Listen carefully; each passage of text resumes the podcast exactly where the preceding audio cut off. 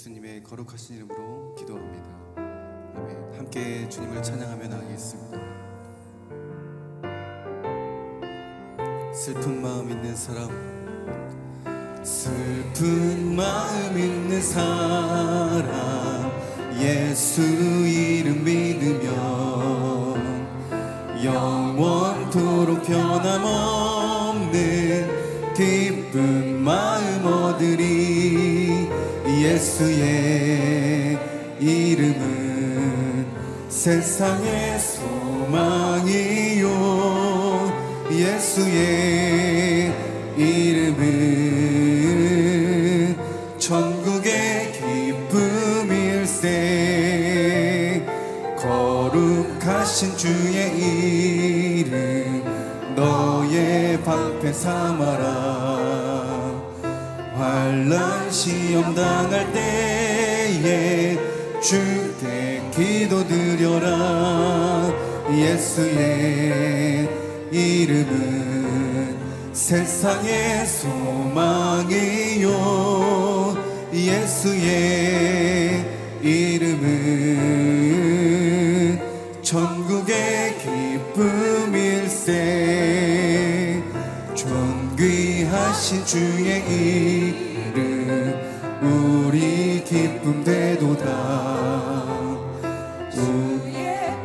안길 때에 기뻐 찬송 부르리 예수의 이름은 세상의 소망이요.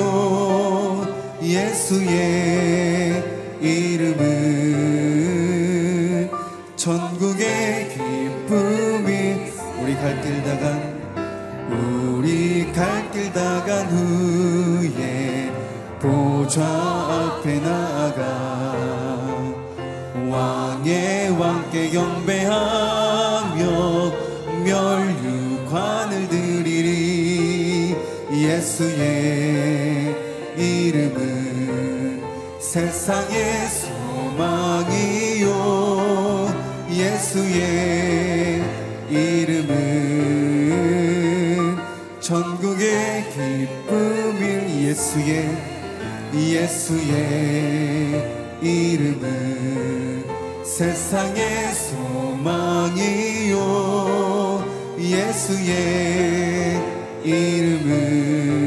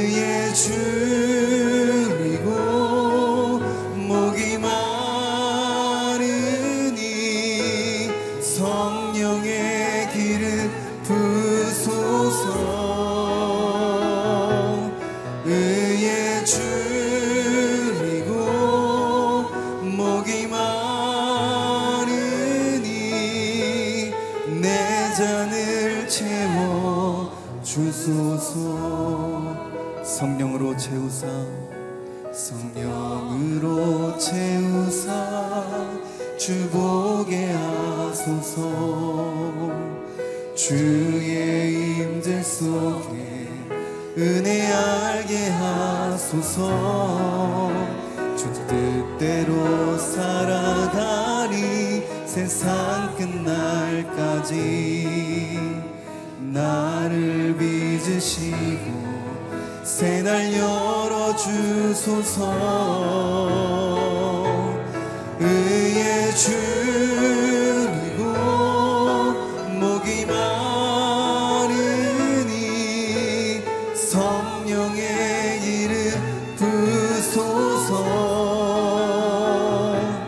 의의 줄이고 목이 마르니 내 잔을 채워 의의 줄이고 목이 마르니 의의 줄이고 목이 마르니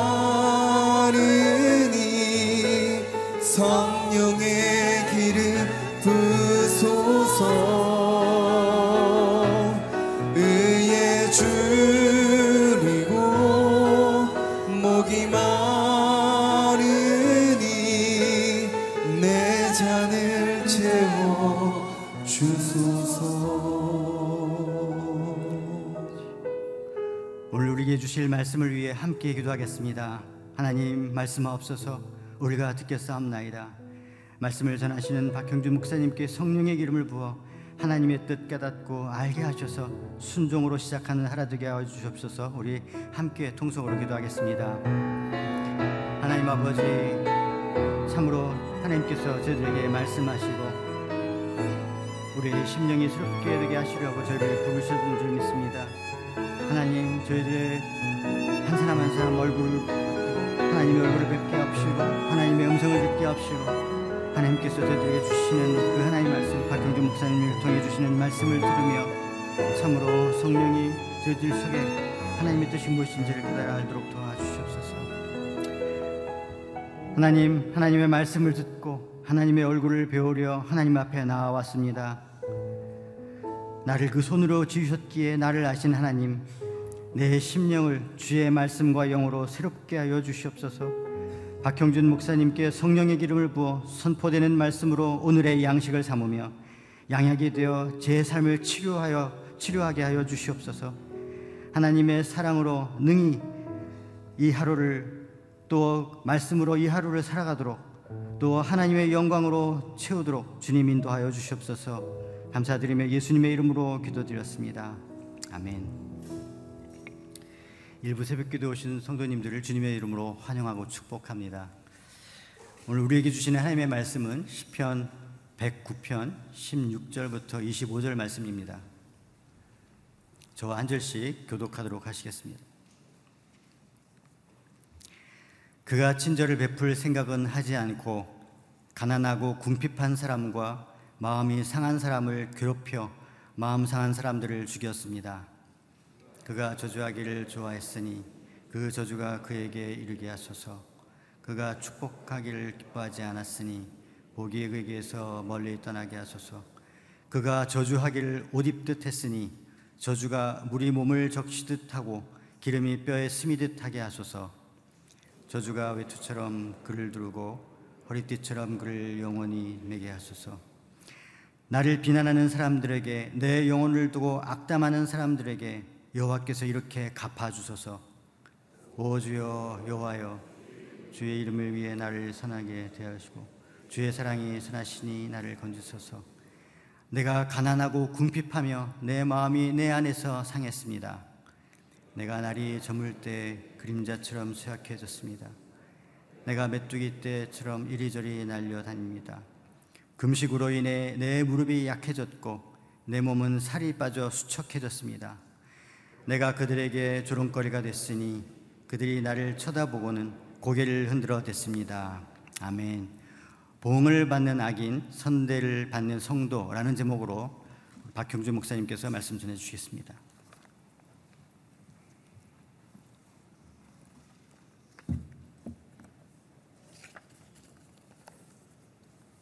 할렐루야. 아멘. 예, 시편 109편 말씀 어제부터 저희들이 묵상하고 있습니다. 이 시편 109편의 말씀을 어, 저주의 기도, 예, imprecatory prayer라고 말씀드렸습니다.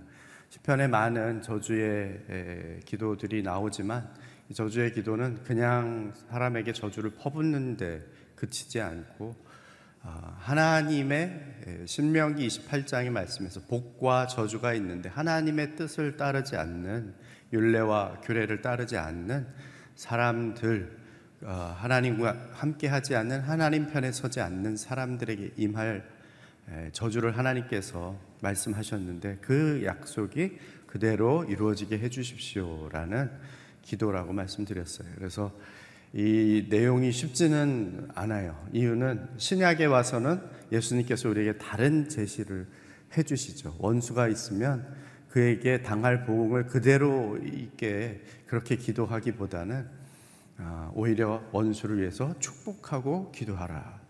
그리고 또 원수를 사랑하라. 우리는 그런 말씀을 알고 있으니까 사실은 이 저주의 기도의 시편들을 읽을 때마다 오 이래도 되나 이제 이런 마음이 살짝 들죠. 어, 그러면서도 한편으로는 읽으면서 보면은 공감되는 부분들이 있어요. 아, 정말 내 마음이 다 시원하다. 말은 못했지만 이렇게까지 얘기하는 게 성경에도 있구나. 그러면서 읽으면서 어떤 분들은 어떻게 내 마음을 그대로 알아서 이렇게 다 표현해 주나. 아, 이런 또 마음 속 시원해하는 분들도 아마 있을 줄로 압니다. 우리가 이 저주의 기도의 내용을 보면서 몇 가지 깨닫는 것이 있습니다. 첫 번째는 기도라는 것은 하나님 앞에 내 마음 속에 있는 것들을 다 끄집어내서 드러내고 그것을 다 쏟아내는 시간이라는 거예요. 그게 전부는 아니지만 기도 안에 그게 포함이 되어 있다는 것이죠. 그래서 여기 이 저주의 기도의 내용을 보면 뭐 그게 그 본을 따라서 우리가 기도할 내용은 아니겠죠. 아, 한 가지 우리가 따를 수 있는 것은 다윗이 그 마음 안에 있는 걸 다 쏟아놨다는 거예요. 막 어려운 거, 상처, 쓴뿌리, 이 한 그리고 막이 이 안에 있는 답답함 그래서 그냥 내가 마음속에 꽁꽁 쟁여두지 않고 하나님 앞에 가지고 나와서 다 쏟아 놓았다는 것이죠. 이것이 기도의 한 일부분입니다. 그렇습니다. 하나님은 이미 우리 안에 얼마나 큰 상처와 아픔과 고통과 한숨과 답답함이 그 안타까움이 있는지를 이미 다 잘 알고 계신 분이에요. 우리보다 우리의 속마음을 더 잘 아시는 분이에요. 근데 어떨 때 보면 어떤 분은 기도할 때 정말 멋있는 기도를 하는데 사실은 그 포장된 기도를 하나님이 보시고는 어떻게 느끼실까는 또 다른 문제죠. 어쩌면 그, 그렇게 기도하는 사람은 하나님 앞에 기도하는 게 아니라 사람 앞에 기도하는 걸 수도 있어요. 물론 우리가 혼자 기도할 때와 또 사람들이 있을 때 대중 기도를 하는 것은 다른 일입니다. 왜냐하면 대중 기도는 내 마음을 쏟는 게 아니라 우리의 마음을 쏟아내는 거기 때문에 막 거기에서 내 한을 다 풀어내고 하면 문제가 되겠죠. 어, 그것은 올바른 대중 기도는 아닐 것입니다. 대표 기도도 아닐 것이고 그렇지만 내가 하나님 앞에 나가서 정말 나 혼자 한나처럼 그렇게 하나님 앞에 내 속에 있는 것, 뭐 꼭 말로 표현해서가 아니라 내 속에 있는 것을 끙끙 앓으면서 쏟아낼 때에 하나님이 이미 예, 알고 계시죠. 알고 계시죠. 우리가 얼마나 연약한지, 얼마나 여리고 어린아이 같은지, 내 안에 정말 얼마나 추하고 더럽고 죄악으로 가득 차 있고 냄새 나는지, 내 수준이 어느 정도 수준인지 하나님은 이미 알고 계시다는 것이죠. 그렇기 때문에 하나님 앞에 내가 나아갈 때는 내가 뭐 믿음이 좋은 척, 그럴싸하게 할 필요가 없어요. 내 안에 있는 것 있으면 그냥 다 예, 끄집어내서 하나님 앞에 쏟아내는. 그렇게 쏟아내는 것이 그렇게 에, 토로하는 것이 하나님과 함께 하는 기도라는 것이죠. 그런가 하면 두 번째 에, 우리가 깨닫는 것은 기도는 하나님께서 우리의 삶에 우리의 상황 속에 모든 일들 가운데 주권자가 되신다는 것을 인정하는 거예요. 그냥 답답하면 뭐 사람 찾아가서 상담자 찾아가서 그냥 얘기할 수도 있을 거예요. 만약 하나님을 그 정도로 생각하고 기도한다면 그것은 온전한 기도가 아닐 것입니다. 그냥 하나님 앞에 내 마음에 있는 것만 다 쏟아놓고 하나님 마음이 이제 다 쏟아놨으니까 후련합니다. 그러고서 가버린다면 그건 기도가 아니라 넋두리죠. 어, 기도는 내 마음에 있는 걸 하나님 앞에 다 쏟아놓지만 그러나 이 모든 상황을 예, 다스리시고 통치하시고 섭리하시고 하나님의 선하심과 인자하심에 그리고 공의롭고 정의로우신 그 하나님의 그 섭리에 따라서 이 모든 것들을 이루어 가실 분이라는 것을 하나님 그 가실 분이 하나님이심을 인정하고 그분의 주권 앞에 내어놓는 거예요. 그래서 내가 집회 하는 것이 아니라 하나님이 이 모든 사건 가운데 일들을 이루어 주시옵소서 하나님한테 맡기는 것이죠. 신뢰함으로 하나님 앞에 아뢰는 것 이것이 기도입니다. 그리고 세 번째는 내 마음 내 속에 있는 것을 다 비웠으니 이제 비워진 내 마음 가운데 하나님의 말씀을 채우고 하나님의 마음을 채우는 거예요. 내 안에 있던 모든 잡동사니가 다 쏟아졌으니 이제는 이 빈 마음에 하나님의 것을 채워 주옵소서. 그것이 이제 기도의 정상적인 과정인 것이죠. 다윗이 바로 그런 기도를 하고 있습니다. 바라기는 여러분들도 이 다윗과 같은 기도의 사람들이 되시기를 바랍니다. 예, 이제 오늘 본문에서도 어제 이어서 원수를 향한 다윗의 저주가 계속되고 있습니다. 우리 16절로 20절까지 함께 같이 읽습니다. 시작. 그가 친절을 베풀 생각은 하지 않고 가난하고 궁핍한 사람과 마음이 상한 사람을 괴롭혀 마음 상한 사람들을 죽였습니다. 그가 저주하기를 좋아했으니 그 저주가 그에게 이르게 하소서. 그가 축복하기를 기뻐하지 않았으니 복이 그에게서 멀리 떠나게 하소서. 그가 저주하기를 옷 입듯 했으니 저주가 물이 몸을 적시듯 하시고 기름이 뼈에 스미듯 하게 하소서.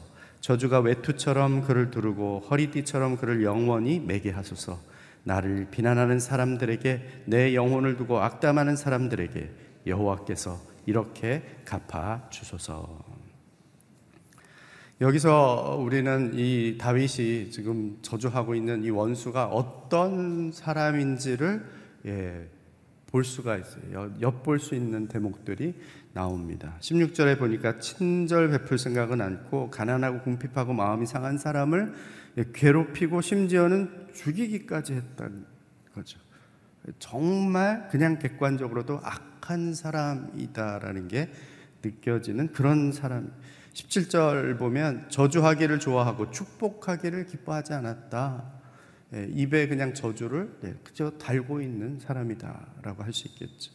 이 다윗이 저주하는 이 원수가 이런 사람이라면 하나님 입장에서 별로 달가운 사람은 아닐 것 같습니다. 하나님의 마음은 어떤 사람들에게 호의적입니까? 여기 지금 이 악인이라고 원수들의 이제 악하게 대하는 이 사람들, 이 대상자들을 오히려 하나님은 호의적으로 대하시죠. 고아와 과부와 가난한 자와 나그네와 억울한 자와 소외된 자와 하나님께서는 그런 자들의 아버지가 되시고 그들을 보호하신다 말씀하고 계시죠. 출애굽기 신명기 어, 저기 십계명에 보면은 십계명을 주시면서 그 쭉 뒤에 규례들을 함께 나열해서 같이 주십니다. 그때 출애굽기 22장에 이런 말씀이 있어요. 너는 과부나 고아를 해롭게 하지 마라. 사람들의 악해서 약자를 보면은 이렇게 짓밟으려는 그런 성향이 악함이 죄성이 있음을 하나님이 아셔서 고아와 과부 사실은 모든 연약한 힘없는 어, 그리고 소외된 자를 대표하는 그룹이라고 할 수 있죠. 그들을 보고던 해하지 말아라. 내가 만일 그들을 해롭게 함으로 그들이 내게 부르짖으면 내가 반드시 그 부르짖음을 들으리라. 들으리라.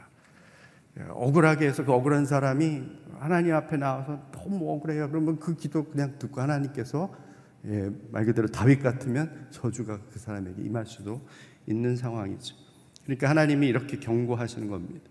그 당시 고아와 가부 이 가난한 힘없는 사람의 대표인데 하나님 이스라엘 공동체에서는 이런 이들을 해하지 말라.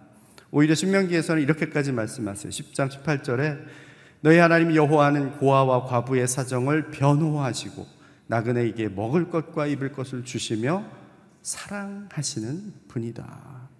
그냥 해하지 말아라, 그냥 버려두라가 아니라 오히려 적극적으로 하나님께서는 그들을 보호하시고 지키시고 변호하시고 먹을 것을 주시고 사랑하시는 분이라고 소개하고 있습니다.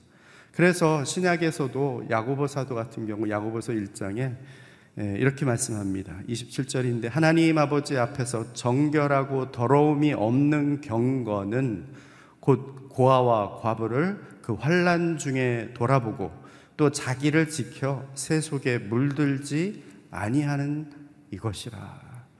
고아와 과부를 돌아보는 것이 오히려 정결하고 더러움 입지 않는 경건이라고 이야기합니다. 그러면 지금 다윗이 기도하는 이 저주의 대상은 경건하지 않은 사람이죠.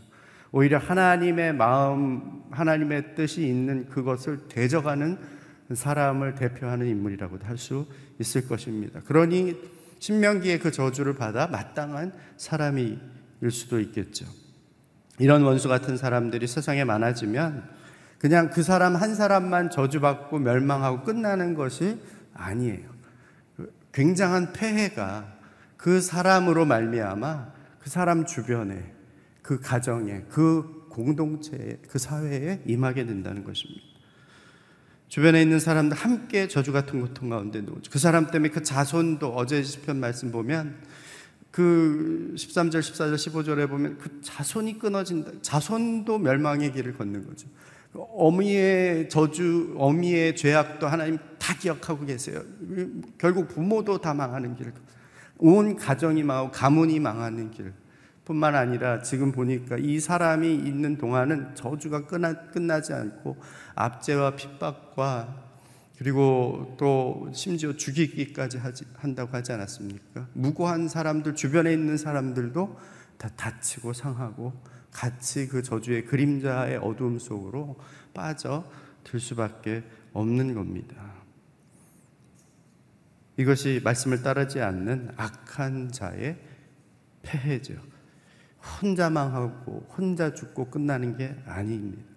암세포처럼 자꾸만 건강한 세포를 병들게 하고 주변의 세포를 잡아먹고 오히려 암으로 암세포로 바꿔가고 그렇게 해서 점점 병들게 만들고 가족들, 공동체, 사회를 병들게 만든 겁니다. 나도 죽고 옆에 사람도 같이 죽고 몰아가기에 그런 원수를 그냥 버려둘 수 없는 거죠. 하나님이 이런 자에게 그의 합당한 심판을 내리셔야 하지 않습니까? 다윗은 나도 지금 억울함 당하고 저 사람에게 당하지만 나뿐이 아니라 그 주변이 그 사회가 그 공동체가 지금 예, 저주의 그림자 가운데서 헤어날 수 없습니다. 하나님의 합당한 심판이 내리셔야 하지 않습니까? 간구하는 것이죠. 또 보니까 그 입에는 저주가 가득하다 했습니다. 축복의 말은 한마디도 없고 그저 입만 열면 저주를 쏟아내는 거죠. 아브라함에게 주신 언약 가운데 이런 내용이 있죠. 창세기 12장 3절 말씀에 보면 너를 축복하는 자를 내가 축복하고 너를 저주하는 자를 내가 저주하리라. 우리는 이제 아브라함에 대한 언약의 말씀으로 생각을 하지만 가만히 생각하면 결국 축복을 말하는 사람은 축복에 임하고 저주를 말하는 사람에게 저주가 임한다는 내용의 말씀으로도 이해할 수 있는 것이죠.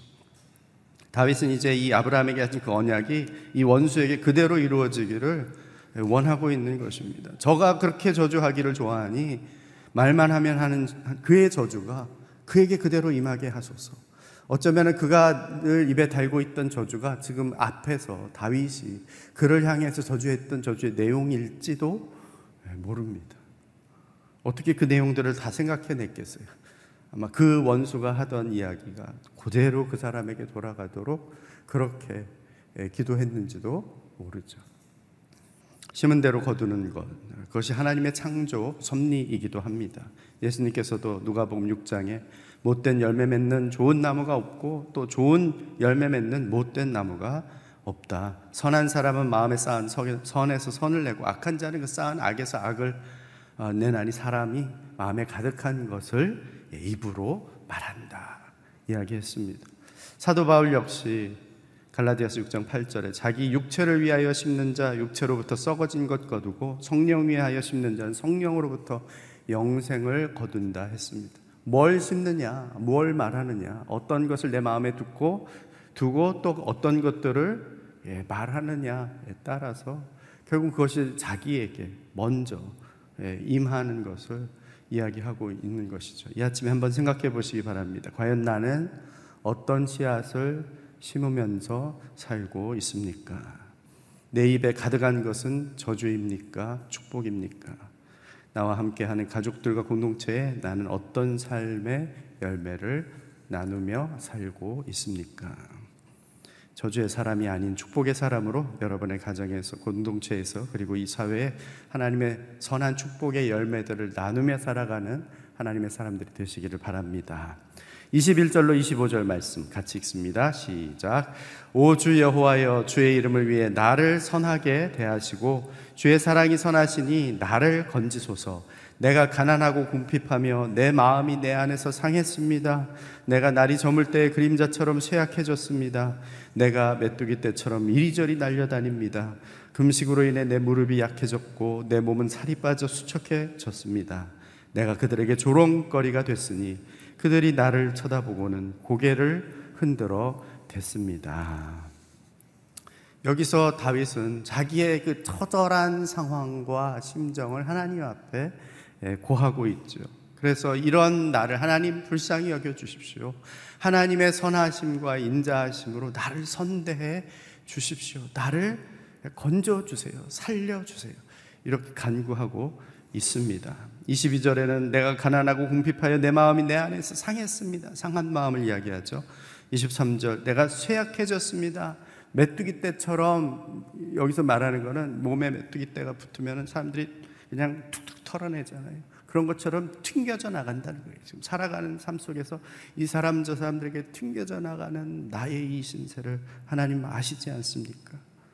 25절에 내가 조롱거리가 됐습니다. 얼마나 비참하고 처절한 상태입니까? 처음에 다윗은 원수를 고발했죠. 그리고는 원수의 악함에 대해서 막 열심히 얘기합니다. 원수의 악함을 막 묵상하고 있습니다. 그러다가 원수가 어떻게 멸망해야 되는지를 막 묵상하다가 그러다 보니까 갑자기 자기 자신의 너무 불쌍한 처지가 눈에 들어오니까 또 그리로 시선을 가져가서 자기의 자신을 이 가엾은 나의 처지를 들여다보면서 이야기하는 거예요. 하나님께 말씀 드리는 거예요. 그런데 그러다가 그 다윗의 시선이 문제와 원수에서 예, 자기 자신으로, 자기 자신에서 하나님께로 옮겨가는 것을 보게 됩니다. 이것이 정상적인 기도의 과정이기도 합니다. 한번 생각해 보시기 바랍니다. 혹시 나의 기도가 문제만 묵상하고 거기에 머물리 있지는 않은지, 원수만을 묵상하고 있지는 않는지 돌아보시기 바랍니다.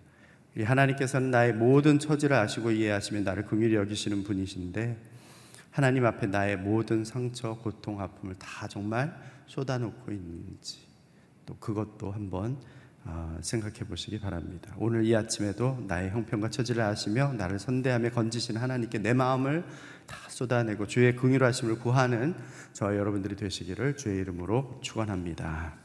지금 기도하겠습니다. 함께 기도할 때 아버지 하나님 오늘도 우리 삶에 마귀가 좋아할 만한 거짓과 속임수와 저주의 씨앗을 심는 것이 아니라 하나님께서 기뻐하실 진리와 정직과 축복의 씨앗을 심는 하루가 되게 하여 주옵소서.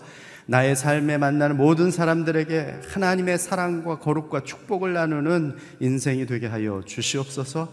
오늘도 나를 돌아보시며 불쌍히 여기시는 주님께서 나의 모든 죄악과 연약함과 상처를 그 다 쏟아놓사오니 주께서 들으시고 우리를 건져 주옵소서 살려 주시옵소서 함께 간구하며 나아가길 원합니다. 기도하겠습니다. 오 아버지 하나님 참으로 다윗의 심정이 되어 하나님 앞에 아뢰는 주의 백성들 또 우리의 기도 가운데 하나님께서 역사하여 주시옵소서 때로는 우리가 문제에만 파묻혀 있고 아버지 하나님 원수의 악함에만 몰두해 있다가 아버지 하나님이여 참으로 우리 자신을 지키시며 보호하시며 건지시며 구원하시는 하나님을 바라보지 못하는 우리의 마음 아버지 하나님이여 불쌍히 여겨 주옵소서. 내 안에 있는 모든 쓴뿌리와 아버지 하나님 답답함과 한탄을 다 주 앞에 쏟아놓사오니 아버지 하나님이여 쏟아놓고 나서 빈 마음 가운데 주의 말씀을 채워 주옵소서. 하나님의 마음을 부어 주옵소서. 하늘의 문을 열어주시고 성령의 기름 부으심을 우리 가운데 부어주셔서 이 땅 가운데 살아가는 동안 우리를 통하여서 아버지 하나님 세상 가운데 하나님의 선함이 하나님의 빛됨이 그렇게 흘러갈 수 있도록 우리를 사용하여 주시옵소서. 하나님의 은혜가 아버지 하나님이 우리에게 충만히 부어졌사오니 부어진 그 은혜를 인하여서 아버지 하나님 때로는 어렵고 힘든 상황이라 할지라도 아버지 하나님 사망의 음침한 골짜기라 할지라도 주의 막대기와 지팡이가 나를 안위하시오니 두렵지 않고 하나님 앞에 담대함으로 이 골짜기를 능히 벗어나 하나님께서 인도하시는 그 선한 은혜의 길, 축복의 길, 생명의 길을 걸어갈 수 있는 하나님의 백성들이 되게 하여 주옵소서. 아버지 하나님, 세상이 거짓되다고 우리까지 그 거짓에 물들지 않게 하여 주옵소서. 아무리 저주로 가득한 악한 세상에 살고 있다 하더라도 우리마저 그 저주와 죄악에 무너지고 빠져 허적거리지 않게 하여 주옵소서. 어두운 세상에 빛으로 우리를 부르셨사오니 저주 가득한 이 세상 가운데 하나님의 축복을 흘려보내는 통로가 되게 하여 주시옵소서. 나를 아시고 나의 탄식과 아픔을 아시는 주님, 우리를 고쳐 주시고 회복하여 주시고 새롭게 하시고 구원하여 주옵소서 건져 주시옵소서. 이제는 우리 구주 예수 그리스도의 은혜와 하나님 아버지의 사랑하심과 성령의 교통 역사하심이 하나님이 나를 아시고 나를 붙드시고 나를 회복시키시며 새롭게 하실 분이심을 알고 그분 앞에 나아가 나의 마음을 쏟아놓으며 주께서 부으시는 주의 마음을 부음받아 세상 가운데 소금으로 빛으로 살아가기 원하는 머리 숙인 죄 백성들 위에와 죄 몸된 교회 위에 땅 끝에서 어렵고 또 힘들고 고난의 길을 걷지만 그 가운데에서도 주의 빛을 어두운 세상에 비추기 위하여 주의 복음 전한 우리 선교사님들 위해 이제로부터 영원토록 함께 하옵시기를 간절히 축원하옵나이다. 아멘.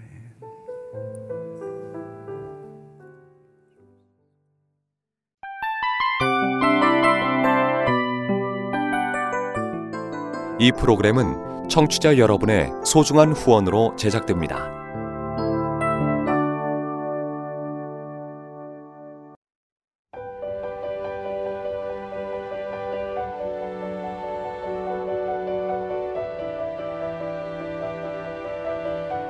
세상에는 수많은 교회들이 있지만 더 깊이 있는 말씀 강해를 찾기 위해 크기로만 교회를 선정하지 않습니다. 보다 좋은 영적 콘텐츠를 더 많이 나누기 위해 방송비를 받지 않습니다. 1년 365일 복음만 전하고 싶어서 우리는 광고를 하지 않습니다. 온누리의 복음을 땅끝까지 CGN TV와 함께 땅끝 선교사가 되주세요.